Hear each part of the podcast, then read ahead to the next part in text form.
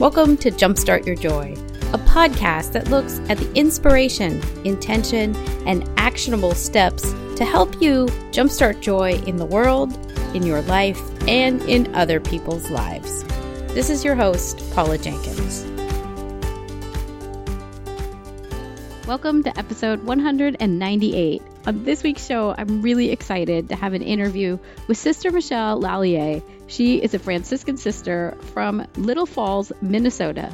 And we met doing retreats at San Damiano Retreat Center in Danville, California, several years ago. It is a real delight to have her on the show because we talk all about her formative years of growing up in Minnesota and then her path to becoming a Franciscan sister. I think you'll really enjoy hearing how she followed her heart and followed discernment, which is the word that many people use when they are in the clergy, of is this something that she really wanted to do? And then how she went through the formation and the formative years of becoming a sister. We also talk a lot about Franciscan theology, which is exciting to me because I went to Yale Divinity School and just love talking about these topics. And we also talk about how you can make some changes in your own life if you're looking to really further your own spiritual base, or how you can listen to your heart in a heart centered way and bring that into your own spirituality, whatever your faith may be.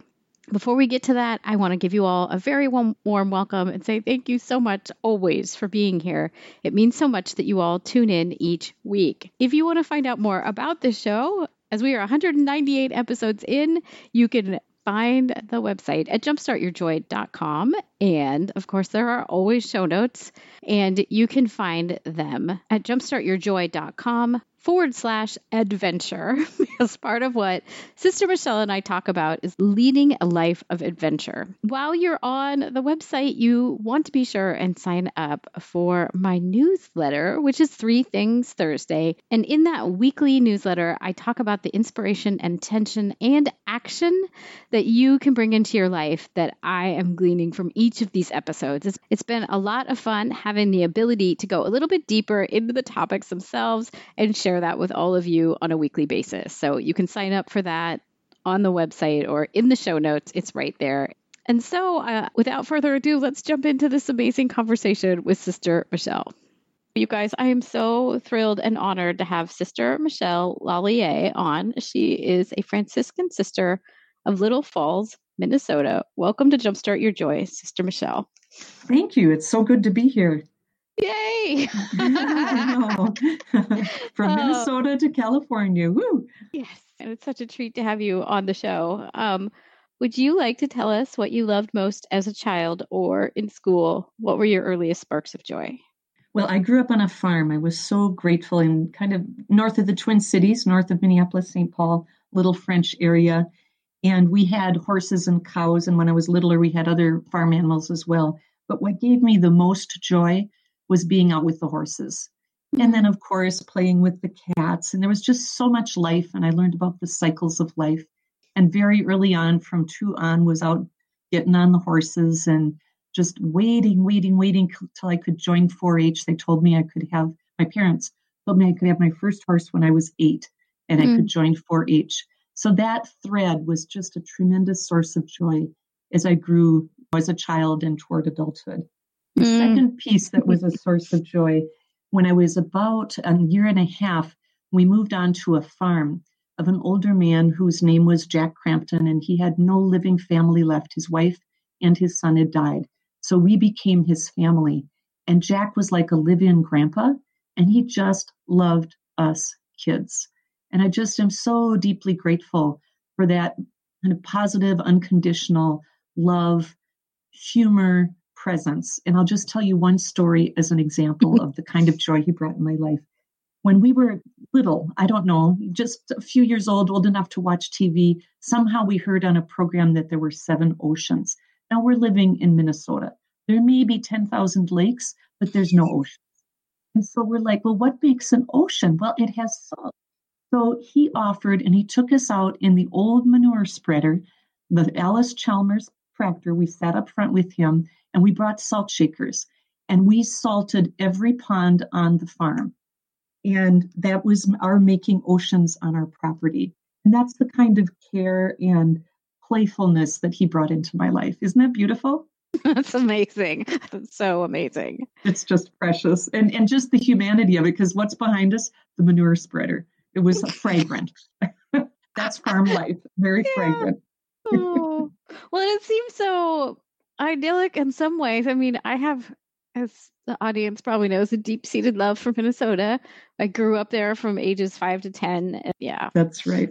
So, going from the farm and those amazing memories, how is it that you stepped into uh, becoming a Franciscan sister? How what was that path? Well, it was bumpy. Mm. I finished high school and was really not sure what to do, so I started a 2-year generic kind of associate of arts degree while I was working at my dad's office. I found out I did not like office work, the work itself, the files and such, but I loved the human relations part of it.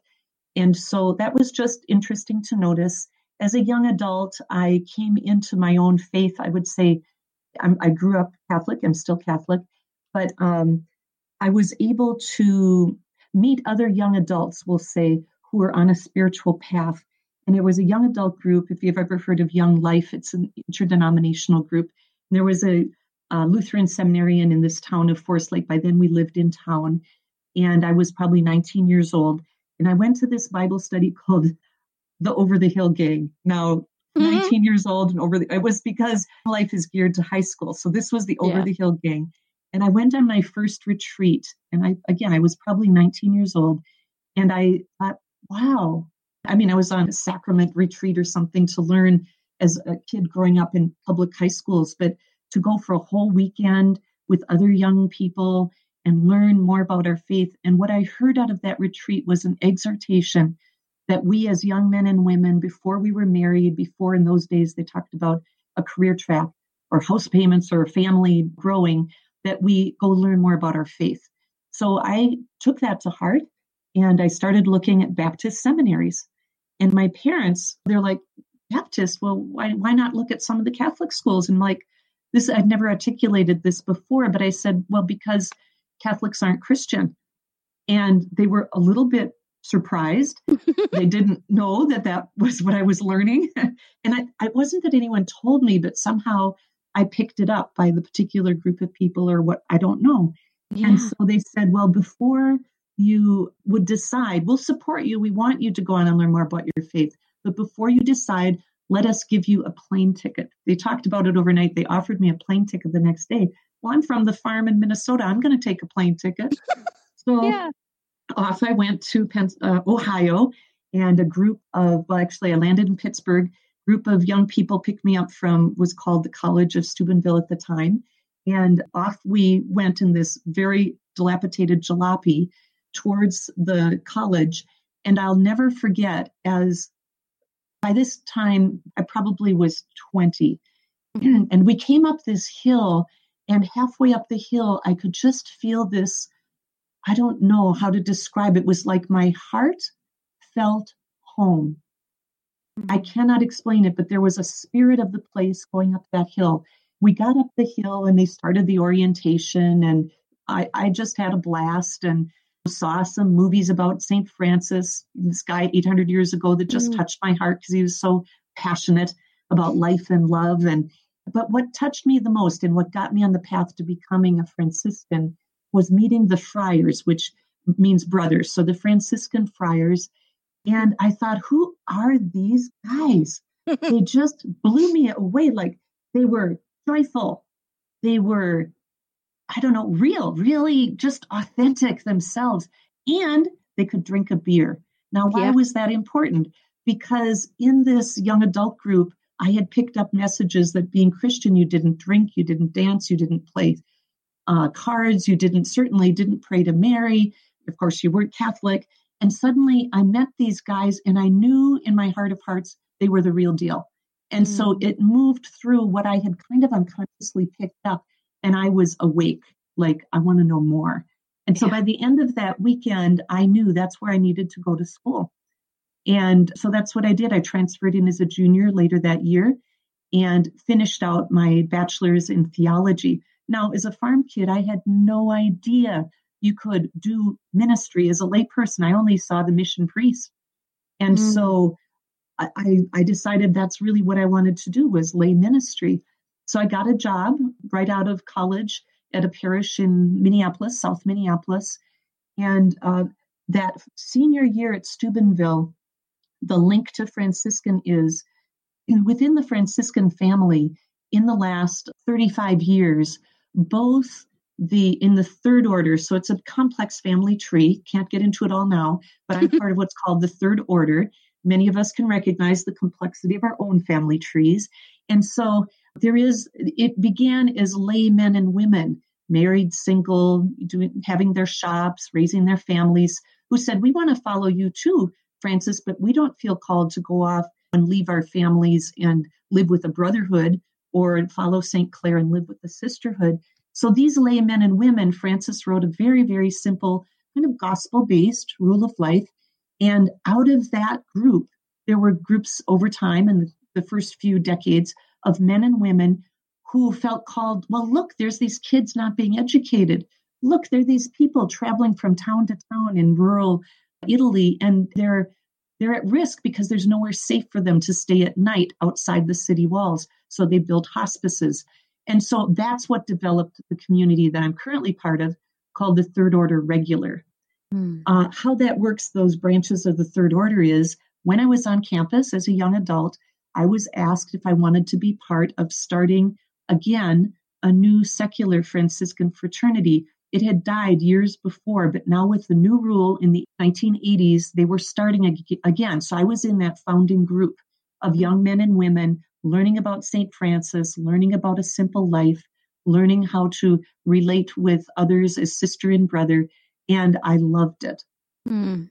However, when I graduated, I thought, I'm a little young here at 22 to make a life promise, they call it, to the secular Franciscans. I'm going to go back to Minnesota, work in the parish, and see what comes up.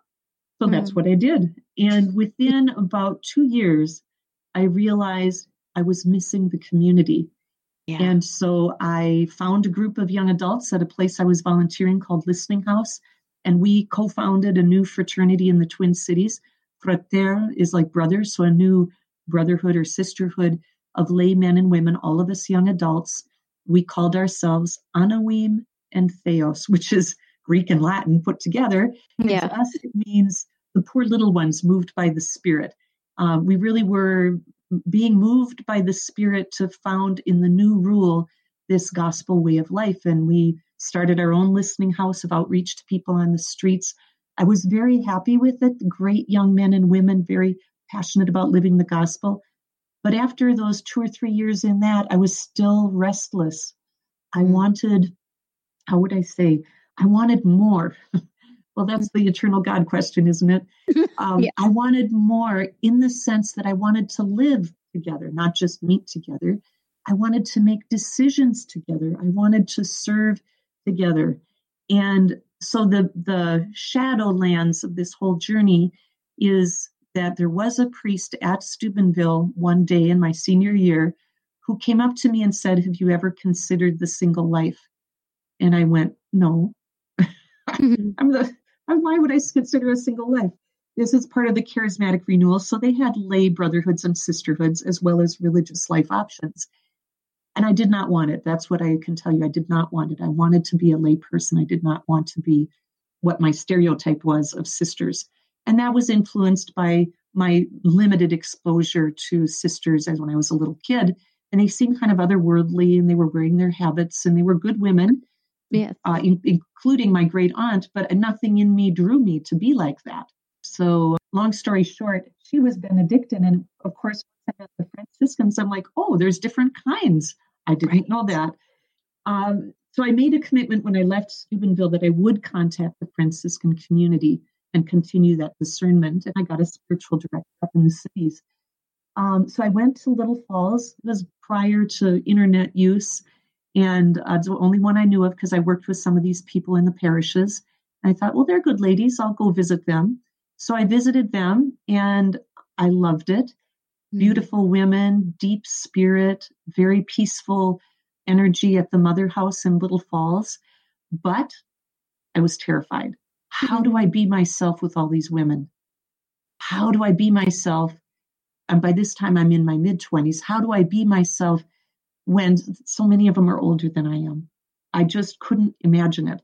So right. I ran the other way, you might say, figuratively speaking, and continued with the secular Franciscan community. In the end, it took about six and a half years of my discerning with a spiritual director, trying dating, realizing that the question of religious life was still haunting me, being part of our secular Franciscan fraternity, and that mix, the messiness of discernment or decision making at times under the lens of faith. But there did come the time, I think it was 1986 in the summer, I was going to training for spiritual direction. I met a guy there who was just an amazing man of spirit, fell in love. Now, mind you, I'd never fallen in love before. Mm-hmm. I was mm-hmm. always in control. I dated, but as soon as the guys would get to be too close, I'd break it off. And that mm-hmm. has to do with my family history and fear and healing work I had to do from growing up, eh, which I did over those years. So the, the reality that I actually fell in love said that I was free enough to let go of control at that moment, I knew I was not running from marriage, that I, in fact, could freely choose religious life. Mm-hmm. And so within months, I had moved into what's called the novitiate as a layperson. I was still working at Listening House, got my or, my affairs in order, which wasn't much. I didn't have much. I had an old car and my grandmother's sewing machine and my books. That was it. Yeah. So I brought my books and sold my little car and gave the sewing machine to my sister, and I was ready to go. Wow. uh, so I was mm. 29 years old when I entered, and have never doubted it since.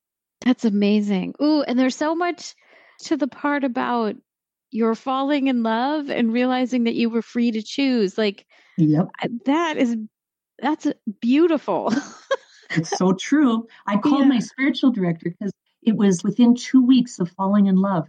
And I'm, now I'm thinking about religious life with joy instead of dread. And I mm-hmm. called her and I said, I think I'm crazy. I've been dating and I've been, you know, testing. And she's like, mm, read your journal and come in next week. yeah. So I read my journal. And the ironic thing was, it was written all over the place in other words, but I couldn't see it. Mm-hmm. And it's almost like a veil lifted when I knew that I was loved, you might say. And actually, that friendship, it was with a priest and that reality of people living in God's love, male, female, single, married, doesn't matter. It's what mm-hmm. we do with it. So, learning how to tend the beauty of the awakened spirit that yearns for more and finds that in embodied people, but it's actually more than that. It's a hunger size for God. And mm-hmm. so, Father Dan and I were very dear friends, and he companioned me through a number of years, both of us in spiritual direction, very careful about our boundaries, but a very deep gift of friendship that walked with me through my entire initial formation. And when I went to Nicaragua to serve, and when I came back, and when I came back, I was like 13 years after our first having met. And it's like we had transitioned to a new season of relationship. So we're friends, mm-hmm. but not good friends. And he's he lives in Iowa. He's moved on and does what he does, and we occasionally see each other, but it's not the kind of intentional, significant friendship it was those first 13 years that I think God knew I needed a healthy male peer, uh, very deeply spiritual, very wise, to mm. walk with me through that. And now I have current circles of friends that are are more significant, but it's still a heart connection because that never goes away. It's still yeah. there. That's beautiful. And I mean I'm I, am i am struck knowing some of the history of Francis and Clare that is there kind of a parallel for each of us in in the way that they had a really special relationship and isn't there some I feel like Father Rusty who's someone we all we both have in common right. he tells the story of how they would meet at the pergola on the hill and the town would know that there was love in the air like just that they That's loved right. each other so much they were dear friends and right. and had a love of christ and a delight in the creation that they were sharing together right. in a completely platonic way when that that was like that's that love that you're talking about right there's a beautiful legend and it's from the little flowers of saint francis And in this legend, they talk about how at the bottom of the hill below Assisi, there's kind of the birthplace of the order. It's called La, the Porziuncola, the little portion. Mm-hmm. And that down there, it was in the fields. It was actually a very swampy place. It's where the poor lived. It's where the lepers were outside the city wall. That's where the brothers started. And Clare, by that time, had felt this movement of the spirit and followed. She had founded what are called now the Poor Clares. They lived in San Damiano, also outside the city walls, but at, below another part of the city. And the brothers and sisters had arranged for a rather, at that point, rare visit, we think, of the brothers of St. Francis with St. Clare and some of the brothers and sisters. And they gathered at that um, woody area down at the bottom of the hill. And the people in town thought that there was a fire. They literally came down with buckets and water and went to try to put out the fire under the, the city.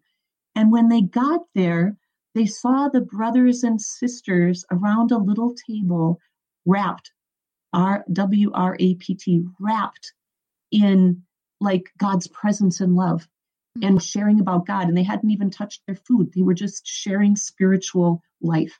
And it was yeah. like fire. That, yeah, that is beautiful. It feels like there is something about that spirit that is just what woven throughout yes what it means to be franciscan i mean i think it also is very much what it I mean, in my heart, I believe that is what it means to be Christian is that you are so delighted and so overjoyed and so completely, I don't know, amazed by the creation that you can't yes. help but fall in love with it again and again and again. Like that's right. That yeah. that's that's what the message of Christ is to me. And mm-hmm. and, and I love that having been a Lutheran, um, I think Lutherans often have that same kind of sense about them. And my experience at Yale Divinity School, there was a lot of that there too. But then I saw it.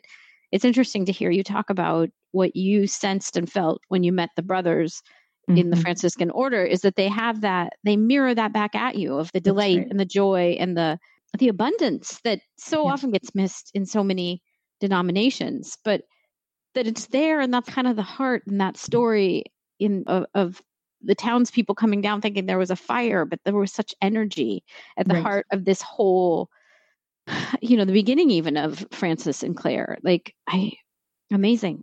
so, so what I would say at the heart, as you said, of the Franciscan tradition is universal. It's not Catholic or not Catholic. It's right. human. It's a human experience and a recognition that we are all one.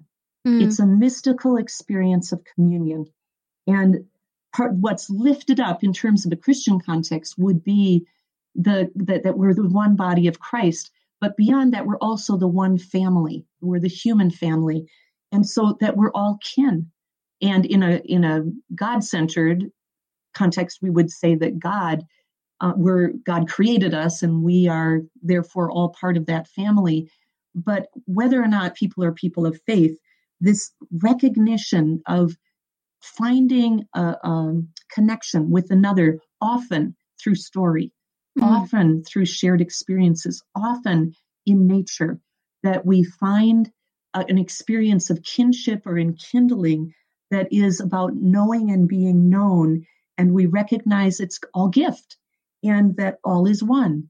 And so the Franciscan perspective as we live out of that love life is that we want to nurture life. There's another story of St. Francis when he was first looking, and he had been um, uh, in those days, the feudal system was breaking apart 800 years ago, mm-hmm. and he was part of the young men who went out to war, to war against these other newly emerging city states. So, for example, Assisi was fighting with one of the neighboring cities of Perugia. He was taken a prisoner of war. Many died. He was put in, you might say, a hellhole and underneath the road in the earth, got very sick. He was there for a year before his father could ransom him out. He came out very ill and probably with what we would call post traumatic stress syndrome, as we might articulate it now. Mm-hmm. He was lost. He didn't want to go back into his dad's shop and sell. He couldn't go back to the party life that his father had sponsored for him. He couldn't find his center again or maybe he'd never found it. He'd only been the party guy. And mm-hmm. so he um, wandered. And in that wandering, he found himself in nature and in prayer and seeking counsel. And at one point, he became a hermit. That was a way someone could become, do reparation for their life, a penitent, you might say. And so for his, the way he formerly lived that no longer fit. And um, very interesting, he was praying before this six foot cross. It's called the San Damiano cross. Saint Damien, Saint Cosmos were doctors.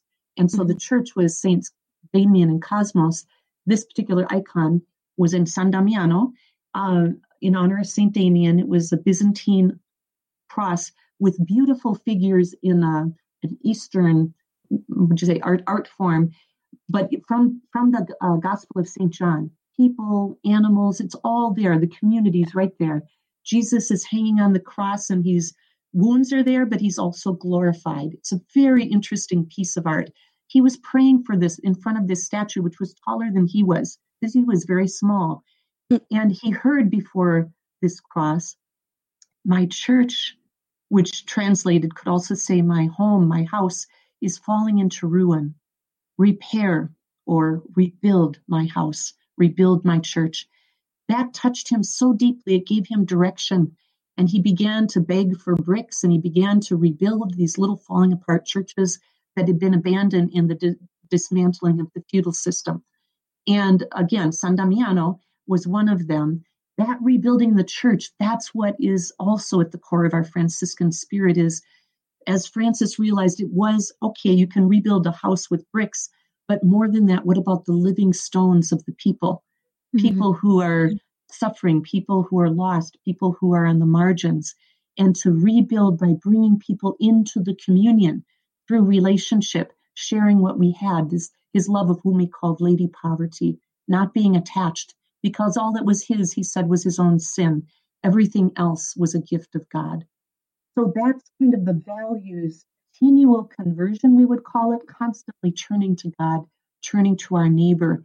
That in doing that in love brings forth humility, it brings forth what we call um, minority being we choose the voluntary sense of poverty that others may have, as Dorothy Day said, we live simply so others can simply live. Mm-hmm. And uh, and then that how that flowers in contemplation, gazing with love and contemplating all of life, and bringing that in praise to God. So being reconcilers, peacemakers, mm-hmm. lovers and carers of creation. In short, we would call it a tradition of the heart and a wisdom tradition not a systematic theology, but a wisdom tradition. Oh, yes. Oh, there's so much to unpack in there. I'm moved because I really love the book, um, The Wisdom Jesus by Cynthia Bourgeault, and I yeah, I'm mm-hmm. pronouncing her last name correctly. Yeah, I mean, yeah. it literally, it's one of my top five favorite books of all time. There's something about how she describes kind of that the abundance of love pouring out and yes. and for those who aren't familiar i'll link it up it's it's a very good read from anyone who's interested in theology at all and it's a very different read on christ and his role and how and maybe why he even came but that it was more of this wisdom tradition than mm-hmm. someone coming to set up more rules is maybe the other side of it um, but just this idea that the Trinity is just love uh, abundantly pouring out again and again into each other. Uh, yeah, that just I had to read that book like three times. I knew I loved it, but it was so complex that it took mm-hmm, me mm-hmm. a while. well, I'll um, relate that to a specifically Franciscan context as well, because all of these yeah. illuminate each other.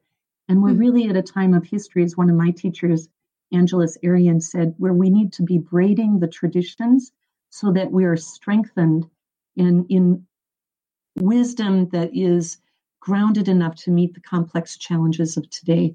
So, mm-hmm. another book to add to your list, if, if you haven't read this, I really encourage you or your listeners, is Eager to Love.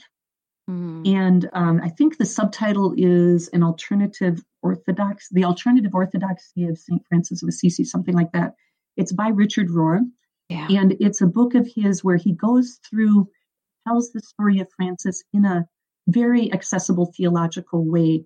And one of the great insights, I think, it picks up on St. Irenaeus, some of the early fathers of the church, mm-hmm. that where many churches went, was with like an atonement theology, and even I would say the the dominant traditions in the Catholic tradition of uh, Jesus came and died for our sins, and He's the Redeemer, which is true, but mm-hmm. it is not the whole picture. And so that at this time in history, really, it's time to lift up alternatives that complement and put in perspective that tradition.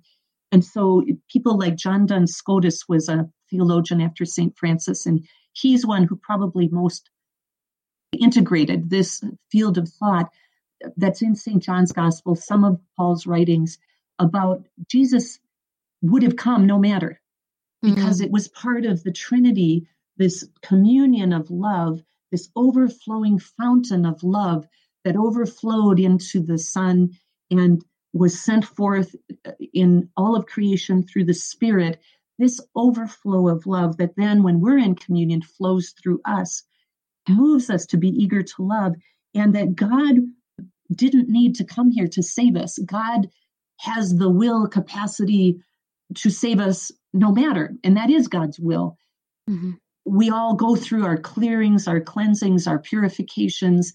Uh, that is very true. Sin is very real but it is not the underlying story and it is not the end of the story. And so that original sense of goodness, harmony, beauty, that's how in a Franciscan moral vision we would look at morality is mm. through an artist's lens of beauty and music and symmetry and harmony and what brings more wellness and wholeness and harmony into the world. And there it's a very deeply rooted alternative to the dominant modalities of looking at morality. And right. again, there's a thicker book called The Franciscan Moral Vision. If anyone's a deep thinker and really likes to grapple with concepts, uh, several authors wrote that here several years ago. And it's a phenomenal exposition of the, the philosophy that grounds it, the mm-hmm. orthodoxy of it, and then the implications of living it in today's world.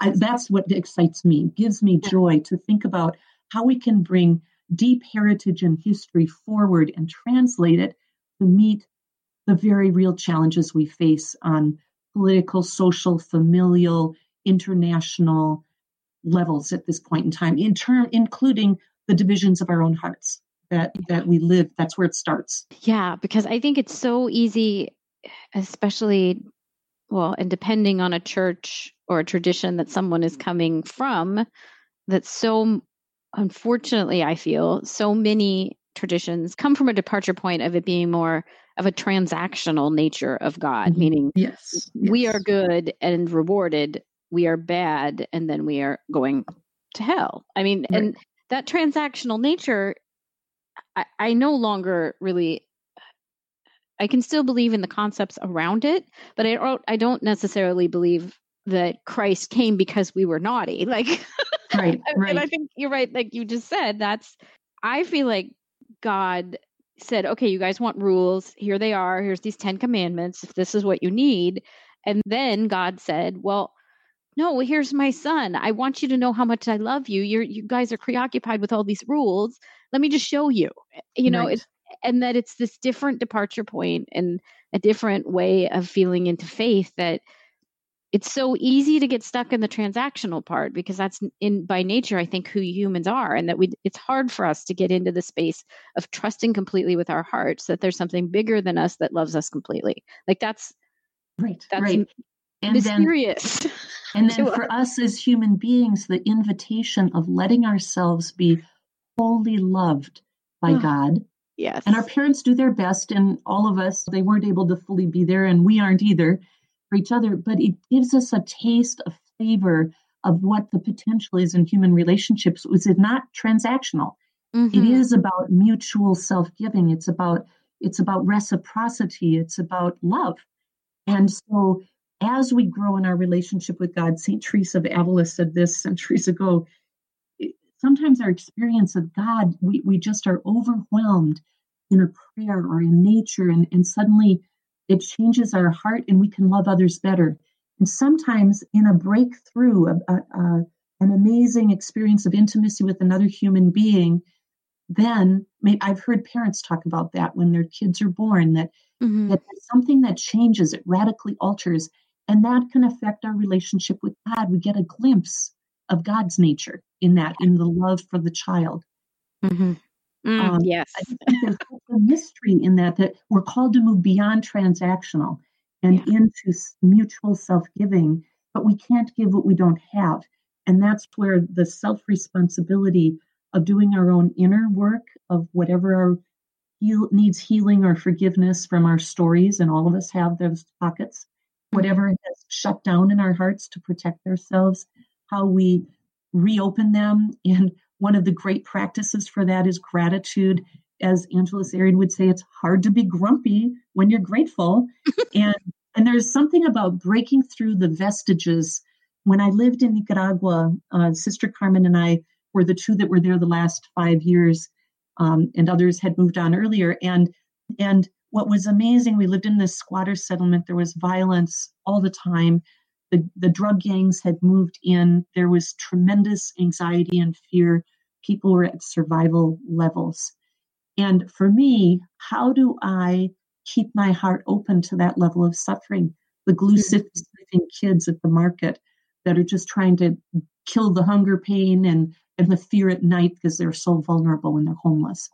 And um, this, the women down the street who would get beaten or the kids that would then get neglected it was it was it happens right? It's a human condition at times but when you're on such poor situation it is in stereo very very very present. And to keep one's heart open and present for me the link was grief. The grief work if i could grieve the six year old kid who never got enough nutrition his brain will never mature. And yet if we can do an intervention with his younger brother or sister mm-hmm. and get them better protein, he has or she has a better chance. And so, what is in the sphere of my influence? It was very dra- dramatized in Nicaragua, but it is when I just visited San Francisco last month. How many homeless are right there? Mm-hmm. And how many right here in central Minnesota? Uh, we have a youth house that one of our young adult volunteers works in because there's a number of homeless youth here and a great problem with human trafficking through Minnesota, the international port in Duluth into Minneapolis, lots of immigrants, lots of people being trafficked. Yeah. Um, how do we respond to that? And it has to start in our own hearts that we befriend the homeless parts of ourselves, be strengthened in relationships, and then give what we have so generously received, give it to others. Mm. It strikes me that that is that befriending of uh, I mean, there's some work. I think I'm thinking of Debbie Ford and the Shadow Self, and um, mm-hmm. what is it, the Dark Side of the Light Chasers. Mm-hmm. I, I, think that's a very similar piece, more in the the self help genre, not necessarily specifically Franciscan, of course, but that there is that bigger, larger movement happening of accepting those parts of ourselves that maybe don't feel as good, or that we would mm-hmm. really prefer, you know, maybe went away. Um, Right. and right. I know um, when we got to see each other, you even brought up Brother Cockroach. I know. and I've thought of him since we we met. And I don't know if you want to share because I think uh, where I'm headed with this is like I think a lot of people probably hear these kinds of things and think, yes, I would love to heal those pieces of myself, or I'm curious about what that looks like. Uh-huh. And then uh-huh. they don't really know how to start. So I don't know if the Brother Cockroach story or that comment helps and I'll I'd love for it's you a to fun explain one. it. So yeah, yeah, I will. So I was working in a parish at the cathedral in Fargo at the time, and I was getting ready to move to Nicaragua. And there was a new associate pastor, and they had this little going away party for me. And uh, he wrote a card. So he hardly knew me; he'd just moved in, but he knew enough. He wrote a card, and great that you're going. And and then he wrote in the the sidebar, he said, "Don't forget to love Brother Cockroach too." Now, because he'd been learning about Franciscan, this sense of kinship and brotherhood and sisterhood. And so it extends to creation, right? Brother, sun, sister, moon. And it includes Brother Cockroach. Well, it struck me as rather funny, but it, let me tell you, moving there, there were plenty of big cockroaches there. And so it was like, that's what it looks like. It's a friend of mine's babysitting her grandkids today, and one is really, really, really, really, really, really active, you know, just wild, active, full of life and vitality and curiosity. And well, that's it too. You know, how do we love our little brother here who is so hyperactive at this point and he's just trying to express his life energy and learning how to do it constructively. Mm-hmm. For me, one of the ways that would take shape, I love what I do. Um, I love being connected with the people I'm connected with. And this has been my entire life from junior high on. I have a lot of life energy, and it's very hard for me to go to bed on time because mm. I get up in the morning. And my natural rhythm is a night owl. And so part of the discipline or tending work I need to pay attention to is that I have the discipline to go to bed at a timely hour. So I'm up for morning prayer. We pray 7:15 or 7:30 in the morning, depending on what's happening that day as a local community. And so for me, that's a, a discipline that I need to practice. Mm. Yeah.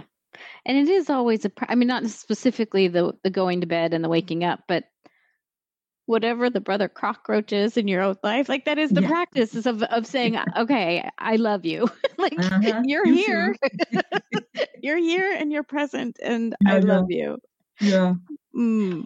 Now one more piece about that this comes from angeles arrien's um, reflection that as we begin to do our inner work we're going to have to get to the root of some of what's in our hearts and in our hearts we may be sad. Maybe a parent or a grandparent has died. Uh, we may, may, be angry because something is not going our way, or we may be anxious. Uh, one of the men that was on retreat over the weekend that I gave in San Francisco, he was anxious because he had rent control and the owner had just died. The mm-hmm. son had inherited the property in San Francisco. And if I don't know if I have this straight, but if the son would sell it or there would be conditions under which he would lose the rent control. Mm-hmm. And then he wouldn't be able to afford to live in that yeah. area. And that very real anguished anxiety as a retired person, he had newly retired, what was going to happen. Uh, you know, I can feel with and for that. So, anyway, Angeles Arrien, when we tap into the fears, maybe it's jealousy because someone else got a promotion and we didn't, or whatever. Maybe it's we feel hurt or disappointed. Angela would say we have to welcome the, the reality of the emotions or the feelings that come because they are there, they exist. But we don't let them, she uses the image, we don't have to let them trash our house, mm. meaning ourself. And so she would use the imagery, say it was jealousy. Oh, jealousy, welcome to my porch, but you cannot trash my house. So there's a way that we acknowledge and try to receive the gift of what it's trying to tell us, but we don't let it take us over and drag us down mm-hmm. or disturb the interior peace. And I think that is also a place of discerning or sifting and sorting. What do I take in fully? What do I need to let go of? How do I bring forward the learnings so that I'm a wiser person for the next round and not just push away an experience or a feeling? Right or let it the other side of that let it take over the thing uh, your That's space right. or right. you know maybe an example if someone's not quite following me there but how do you let the person maybe who cut you off in traffic mm. you, you say yes i see you there anger and then you decide mindfully mm-hmm. intentionally that that's not going to be the thing that defines the rest of your day because right what does that add? what does that add right. to all of our creation? Nothing. That's right. That's right. Yeah. yeah. And how that can help for me, how to make that decision that ahead of time, because I've I've driven in traffic out there. It's mm, yep. it's nasty. Anyway, I I envision how I might respond if that situation would come up again. So I mm. already have a pathway in my imagination. For example, I can just laugh at there it is again, another person, mm. you know. Yes in a hurry or there I am pissed again, you know, and it's okay. It's okay. We can laugh at ourselves. We can learn and not take ourselves or the situations so seriously. There are things to take seriously, but not to let our inner space be polluted by something that's someone else's stuff. Yeah. And, and, and then surprise, we're always going to be surprised. We need to be safe. And that's one of the issues how to be safe. Because when we're startled and frightened, then we can get angry, but it's actually we're afraid. You know, it's mm-hmm. it's all mixed up in there. Yeah, that's a really lovely point too. Is that lots of times whatever the big emotion that comes out of whatever the small injustice or infraction is, I mean, usually small, you know, getting cut, cut off in traffic being a good example again, but like, mm-hmm. how do we allow ourselves to feel that fear and upsetness and being put out of place, but then, yeah, give it some space and that's also right. recognize the the intensity that's appropriate for the time. Yeah. That's right. And if the intensity is more than the situation warrants, and I know this because I actually had some trauma around traffic and car accidents because oh, of no. things that happened in Nicaragua and when I was a kid. And so when I got in California, it literally triggered that trauma. And let me mm-hmm. tell you, I was driving up by Sausalito. I wasn't driving, um, Sister Maureen was driving. And I could see out of the corner of my eye this red sports car cutting through the lanes. And I was sure it was going to hit us, you know, right mm-hmm. in the side. And do you know what I did? Hmm. I grabbed the wheel. We're driving on 101 or whatever it is up there. Yeah. I grabbed the wheel. Sister Maureen, what are you doing? She grabbed the wheel away from me and said, You need to get help. Because it was a reaction. It was a survival yeah. reaction, which is what trauma is. So, you know what I did? I brought that to my spiritual director, who thank God was co trained as a counselor. And she said, Okay, I'm going to segue here. Stop. This is not spiritual direction. This is me speaking as a counselor you understand why this happens because of all these other accidents. Hmm. But it is interfering with your life and, in fact, is a safety hazard. So there is something we can do. And I did what was called EMDR, mm-hmm. um, eye movement desensitization and reprogramming. One session, an hour and a half, and I've never had a problem since because I understood why the traumatic reaction was happening. I couldn't stop it. It was in every cell of my body to survive. Yeah. Mm. And so slowing it down and retraining of the brain connection through the eye movement and storytelling. That's all I needed. And to your point, an 18 wheeler went by on 880 while we were having this meeting, and I jumped. I mean, I'm half a mile away, but I jumped, like, oh my God, they're going to get me. Mm-hmm. And then I took a breath and then I laughed because what I had to, she said, what if you feel this again? Like you're, you're, you're going to be annihilated or whatever and because of someone moving in traffic or you missed the sign and i said well i could take a breath and ask does it have anything to do with me mm-hmm. before i react and so slow that reaction down and i did and then i could laugh about it isn't yeah. that great that is amazing yeah and thank you for sharing all of that and the vulnerability of it um it that, it's powerful to know that and uh, maybe some people listening can also hear that in their own story of there could be something really real in the past that was in fact very traumatic and yes. truly upsetting and you had reason to be fearful for your own safety but right. then how that plays through and kind of the healing of trauma yeah i mean i've had my my own experience with ptsd which then also i did emdr and it was amazing once I knew that the truth of the matter was that it was around the birth of my son, but I knew he was safe and I could visually see that he was fine and that the thing that I had worried about I don't even think he cared about, right? Like and for me to know that he was safe and I could visualize that and go through it um mm-hmm. Truly life-changing. And now mm-hmm. I can I'm probably now on the other side of it.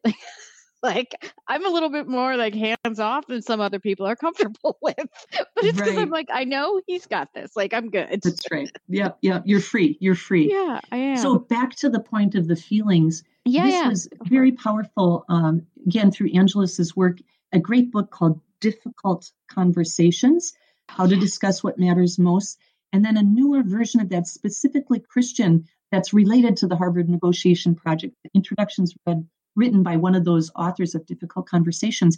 It's called Redeeming Conflict. It's a wonderful book. Um, the subtitle is 12 Habits for Christian Leaders by Ann Garrido, G A R R I D O. Very simple, very beautiful, very practical.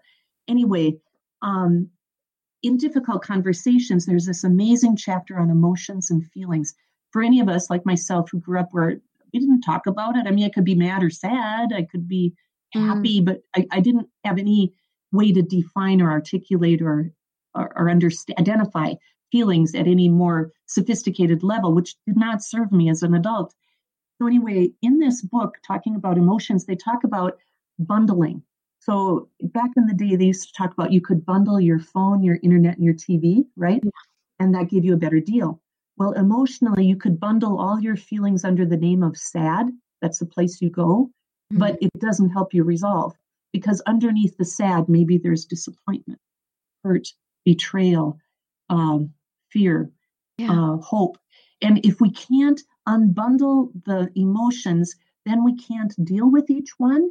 And when we try to talk about it in a difficult conversation, it comes out unfinished or mixed messages because we haven't clarified the, the roots. And then with each feeling, we have to say, now, will this serve in trying to go and reconcile this relationship or talk through this situation? And some of it I just have to accept this is this person's personality, or well, that's pretty petty of me. I need to just let it go.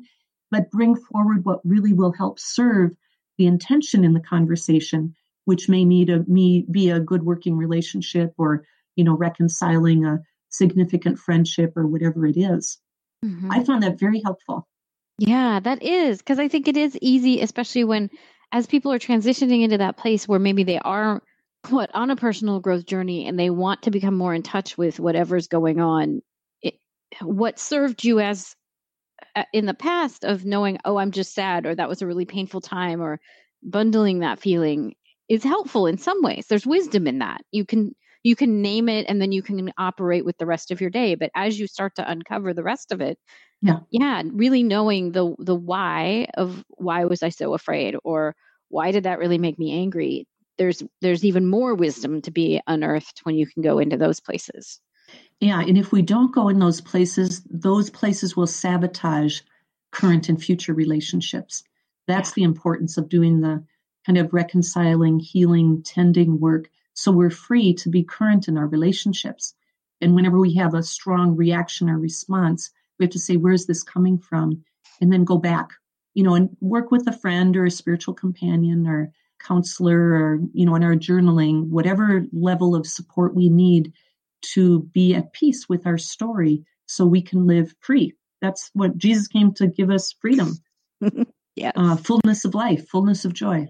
Yeah. Mm, yes. And without going into some of the deep and even really hard things, now that I have lived through and healed some of the past hurt, I feel like the joy that I can also feel on the other side of it is exponentially bigger. Like I've I've mm-hmm. understood and felt through and worked through the the harder parts and now the joy comes back and is like magnified in an amazing way that at the beginning, I would have been like, yeah, right. I don't believe you at all. yeah. if someone had told me that. But now, no, I see it's totally true. I can really fully be joyful. And I would say with that, Paula, the joy is a, is a gift that's the fruit of it. Mm. But one of the other fruits that I think is so important at this time in history is compassion. Yeah. And mm, it's compassion for ourselves, being human and limited and at times divided in heart and mind it's compassion for others, um, and it's compassion for the systems that we've built over time that have their dysfunctions because people with their dysfunctions created the systems, but they still have some wisdom that they're carrying. And how do we sort through that? And what do we bring forward from that? And so the place of compassion or empathy, uh, solidarity for me is one of the at risk qualities in the human family when people are either lost in their trauma or they're hardened because of how much suffering there is out there and have not been able to do their their grief work the sense of loss the sense of overwhelm when we think of people at the borders around the world that are mm-hmm. on the move refugees immigrants the kinds of violence that we see on TV and sometimes in our own communities or families can be completely overwhelming and yet doing our own interior reflection and work, seeking out positive, constructive friends or support groups, uh, learning opportunities, and uh, doing the reconciling about that can help us be people of deep relationship and capacity for connection that is deeply meaningful and will bring forth the fruit of true joy. Yeah. Mm. Amen. Amen. That's beautiful, beautifully put. Thank you. Mm-hmm. So, if somebody is curious about uh, either the Franciscan tradition or, I mean, here locally for me, if anyone is in the San Francisco Bay Area, there is San Damiano Retreat, which is mm-hmm. a Franciscan led retreat center, and all are welcome. Um, but if somebody's looking for some way to connect with something that they've heard here, what what would you recommend, um, I don't know, them looking for reaching out to? Yeah, that's a very good question, huh? Because uh, we talked about a lot. we did. Well, and I'll I'll link up to all the books in the show notes so people yeah, can find yeah, that. Yeah, yeah. yeah. Uh, I do think for one of the pieces for me that has given meaning to my life is living life as an adventure. And so, if there is in anyone's heart something they've wanted to try, they've wanted to do, they've wanted to explore, to see what they can do to take a next step towards that dream or that that yearning, that hunger. It might be about faith, it might be about nature, it might be about travel, it might be about risking initiating a new friendship or a deeper movement forward in an existing relationship, uh, a place of vulnerability. And I think that's, in, in a way, it has to be self referenced what will bring forth what wants to be born in my life. So I'll, I'll give you one example that might be helpful for anyone to apply. This comes from Carl Jung, and it's a wonderful, wonderful resource that I found in the book by David Richo uh, that's called Catholic Means Universal. And it's just a little paragraph. And basically, he's quoting Carl Jung, who says that it can be very helpful if we draw, it's called a mandala.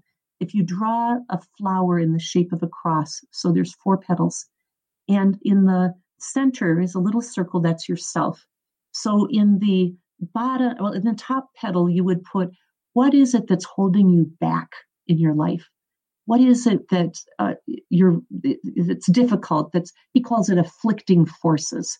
So it could be, you know, your current understanding of faith. It could be money issues. It could be unresolved um, relationships or emotions. It could be any number of things, right? Maybe not right placement in a job. What's holding you back? What are the afflicting forces? Name or draw them in that first petal up on top. Underneath would be the petal. Well, what are the supporting forces? Who are the people? What? How is your faith of resource to you? What are the actual resources of skills or um, education or uh, relationships that you have that can support you? So you're visualizing your life here, and that's that bottom petal, the supporting forces. Then to the left would be what they call the the setting sun of the west, and that one would be what is it that it's time to let go of? What is it that has died or is dying or we need to grieve and let go? And again, that could be anything in your life or anyone in your life that you, you take stock of where am I, write or draw that in that petal. And the final petal to the east, the way of the rising sun, is what is it that's wanting to emerge? What is it that's potential that wants to be born? And name it. Again, these this is where the dreams and the the, the adventuring comes in your own life or in your own faith, in your relationships. And in doing that, you have a visual before you. Like a friend of mine who's an immigrant from West Africa lived with us for several months in transition uh, she was having such a, a very difficult time in transition with English and culture and everything. And I did this with her in kind of my little bit of French and her mm-hmm. learning English. Do you know that four years later, she still has that on her wall? She told me this last month. Um, Kadi is her name. And, and she said, You helped me because she had all these obstacles and all these things that had died. And she couldn't think of any resources or what was being born but I'd lived with her enough and seen her wisdom and her humor and and her goodness of spirit that I could mirror back to her. Some things she could add and it's like it gave her her uh, I don't know a grip with which to move. Mm-hmm. and I think we can be that for each other. So a second you know it's a great exercise invite anybody to do it or share it. But secondly consider a spiritual companion a spiritual director someone to walk with you in these big horizons of life as you seek meaning and direction, and what way will most draw on your gifts and talents. Uh, Angeles Arrien would say this one way every one of us is born with the perfect architecture to carry out our life dream. And then the exact set of experiences we have contribute to it, often out of suffering and loss, that we deepen our capacity for compassion and for um, understanding that then we can bring forward in the human family, searching for the common good, bringing about uh, that which is yet possible. That's really deep that we're all born with, with a specific architecture. Isn't that cool? Yeah, I love it. Um, I love this mapping out of the things that I mean, because I think so often we get hung up on something that's happened in the past, and yet it is time for us to let go of it. And until we spend even, I mean, this could take just a few minutes to, you know, what is it that we need to honor and let go of so that something else can emerge? That's really lovely. Mm-hmm. Yeah, yeah. Thank you. You're welcome. Well, and so lastly and most joyfully, what are three things that you can think of uh, to jumpstart joy in your life, in the world, or in other people's lives? Well, I could go on and on about that, but I'll, re- yeah. I'll, repeat a couple here. Um, one is one of the addictions Angeles teaches in the human family is the addiction to perfection. Another one is the addiction to intensity. Another is the addiction to um, need to know. And the last one is the addiction to what's not working rather than what is working. And that one, I think, particularly gratitude and looking at what is working and give and and cultivating a practice of attending noticing the gift the good the tiny little ones and the big ones can help open our heart for the capacity for mutuality the capacity to be loved unconditionally strengthen our capacity to love others in ever increasing ways and that gives us joy because god at least in the Christian tradition, we believe God is love, St. John tells us.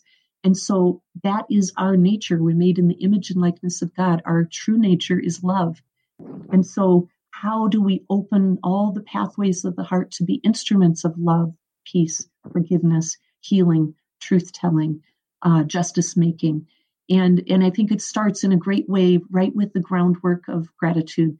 So, a practice I would leave this is a simplification of the Jesuit uh, conscious examen, uh, examen of conscience, and it would be every night to gather with your family or friend or write in your own prayer and name what you're most grateful for from the day and what you're least grateful for for the day.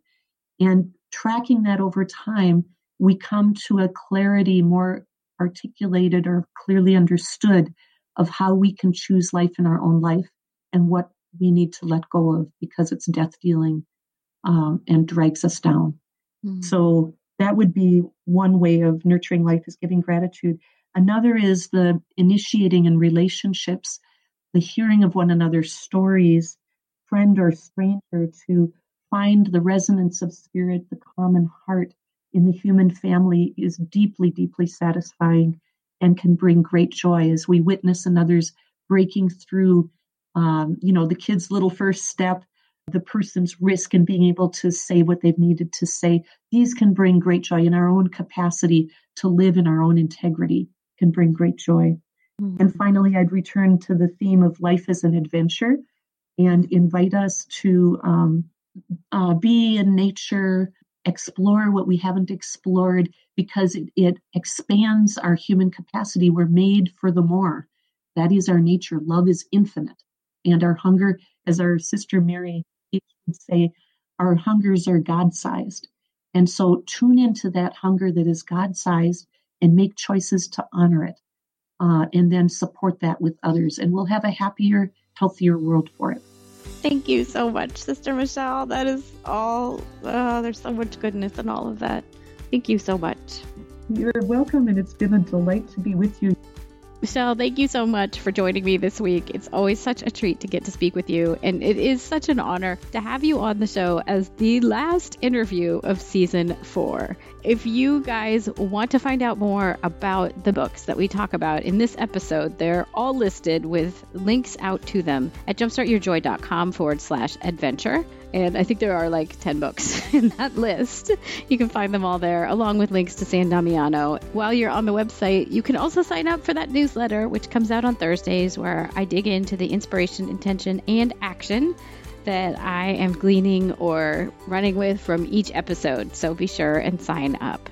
Next week on the show, it's episode 199, and it is the end of season four. Can you believe it? So, as I like to do, I will be doing a countdown episode of the top 10 most listened to slash most inspirational shows of season four.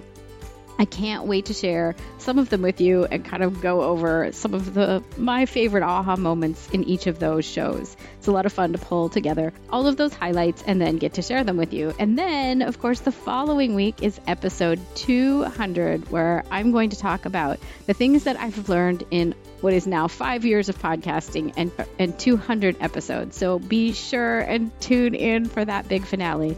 So that's what's in store. I hope you'll come on back next week for that countdown episode. And until then, I hope that your days are filled with so much joy.